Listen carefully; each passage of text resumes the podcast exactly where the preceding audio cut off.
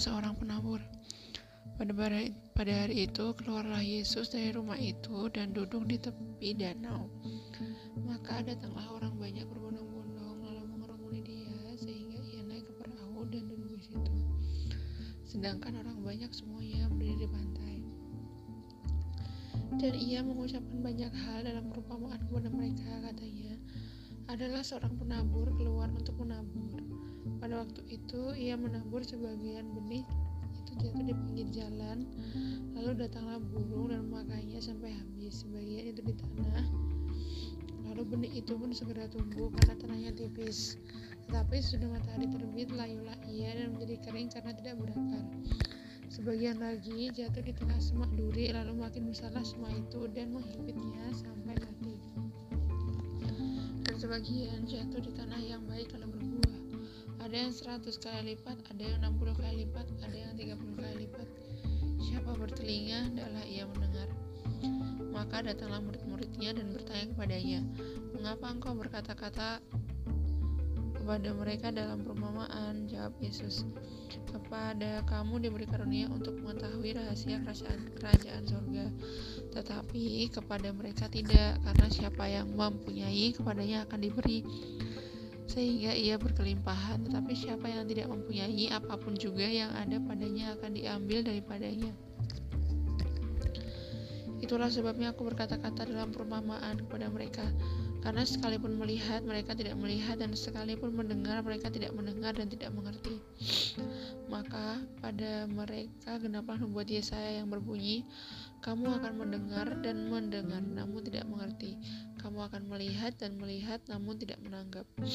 Sebab hati bangsa ini telah menebal dan telinganya berat mendengar dan matanya melekat tertutup supaya jangan mereka melihat dengan matanya dan mendengar dengan telinganya dan mengerti dengan hatinya lalu berbalik sehingga aku menyembuhkan mereka.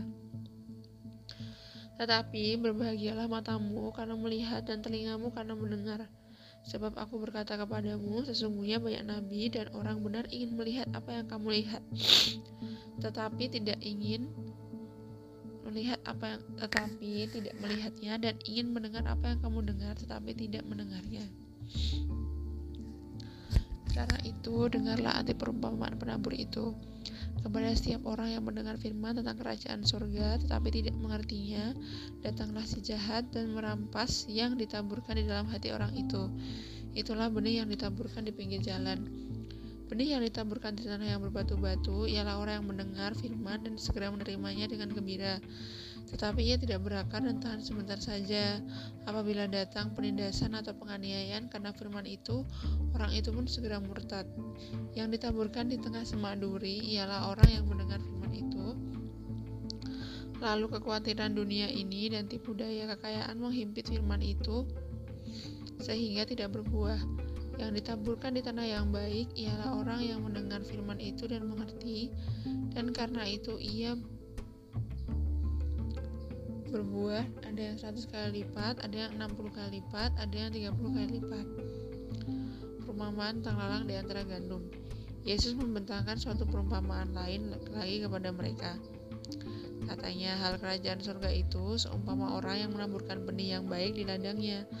Tetapi pada waktu semua orang tidur, datanglah musuhnya menaburkan benih lalang di antara gandum itu lalu pergi. Ketika gandum itu tumbuh dan mulai berbulir, nampak jugalah lalang itu. Maka datanglah hamba-hamba tuan ladang itu kepadanya dan berkata, Tuan, bukankah benih baik yang Tuan taburkan di ladang Tuan? Dari manakah lalang itu? Jawab Tuan itu. Seorang musuh yang melakukannya. Lalu berkatalah hamba-hamba itu kepadanya, jadi maukah Tuhan supaya kami pergi mencabut lalang itu? Tetapi ia berkata, Jangan, sebab mungkin gandum itu ikut tercabut pada waktu kamu mencabut dalang itu. Biarlah keduanya menu, biarlah keduanya tumbuh bersama sampai waktu menuai. Pada waktu itu, aku akan berkata kepada para penuai, kumpulkanlah dahulu lalang itu dan ikatlah berkas-berkas untuk dibakar. Kemudian kumpulkanlah gandum itu ke dalam lumbungku. Perumpamaan tentang biji sawi dan ragi. Yesus membentangkan suatu perumpamaan lagi kepada mereka. Katanya, hal kerajaan surga seumpama biji sesawi yang diambil dan ditaburkan orang di ladangnya.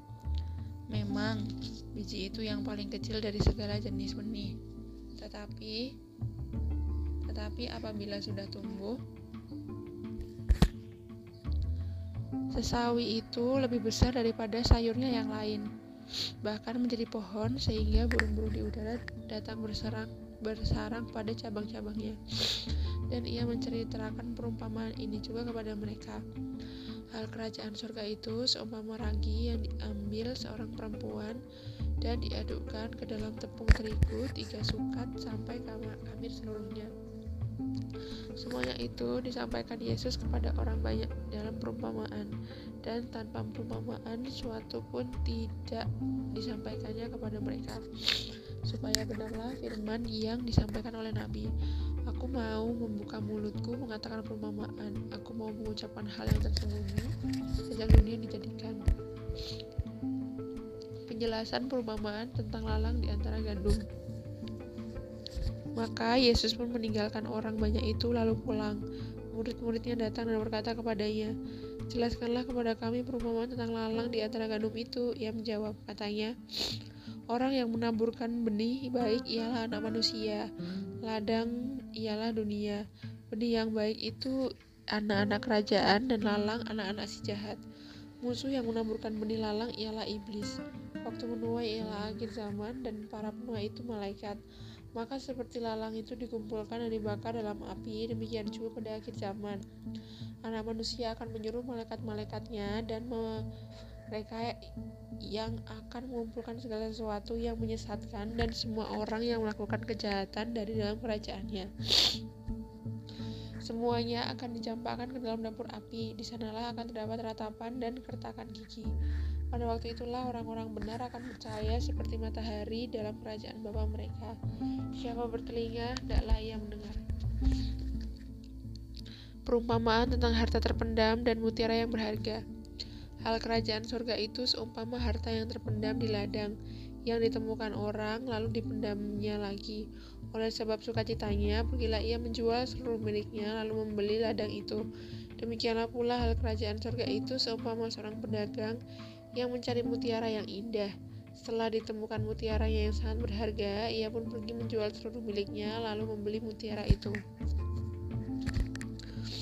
Perumpamaan tentang pukat Demikian pula hal kerajaan surga itu seumpama pukat yang dilabuhkan di laut, lalu mengumpulkan berbagai-bagai jenis ikan. Setelah penuh, pukat itu pun diseret orang ke pantai, lalu duduklah ia mereka dan mengumpulkan ikan yang baik ke dalam pasu, dan ikan yang tidak baik mereka buang. Demikianlah juga pada akhir zaman. Malaikat-malaikat akan datang memisahkan orang jahat dari orang benar, lalu mencampakkan orang jahat ke dalam dapur api. Di sanalah akan terdapat ratapan dan kertakan gigi. Mengertikah kamu semuanya itu? Mereka menjawab, Ya, kami mengerti. Maka berkatalah Yesus kepada mereka, karena itu setiap ahli Taurat yang menerima pelajaran dari hal kerajaan surga itu, seumpama tuan rumah yang mengeluarkan harta yang baru dan yang lama dari perbendaharaannya. Yesus ditolak di Nazaret.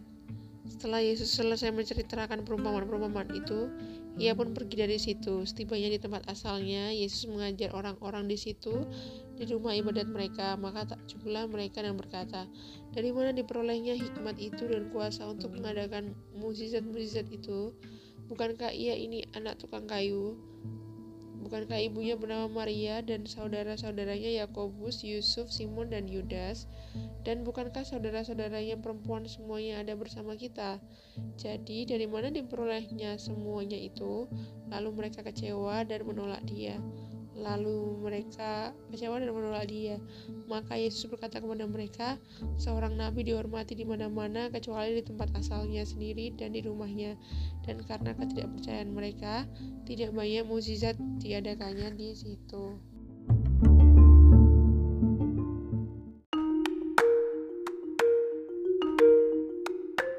Hai, tadi malam aku mainan mainan baru namanya Ablo. Aplikasi Ablo itu untuk kenalan nggak tahu sih. Aku kenal sama orang Cina namanya Lin. Dia baik banget dan dan dia tuh bener orangnya nggak nggak yang minta hal yang aneh gitu. Dan dia itu bilang kayak you want to be my girl? gitu kan. Ya aku sih karena video call jadi nggak apa-apa sih ya. Jadi kayak ya udah aku iyain aja sih. Sampai sekarang juga masih cuman ya waspada aja sih. Lagi pula kita nggak bisa bahasa Inggris. Dia nggak bisa bahasa Inggris aku nggak bisa bahasa Mandarin. Satu-satunya cara untuk kita komunikasi adalah dengan menggunakan aplikasi Ablo karena dia ada terjemahannya. Oh my god itu benar-benar funny. Dan aku pengen belajar Mandarin itu demi dia sih kayaknya dan dia dan dia juga bilang kayak aneh banget gitu uh, besok kalau aku udah buat uang yang banyak bisa lah ya aku angkut kamu dan keluargamu ke Cina. Tuh kayak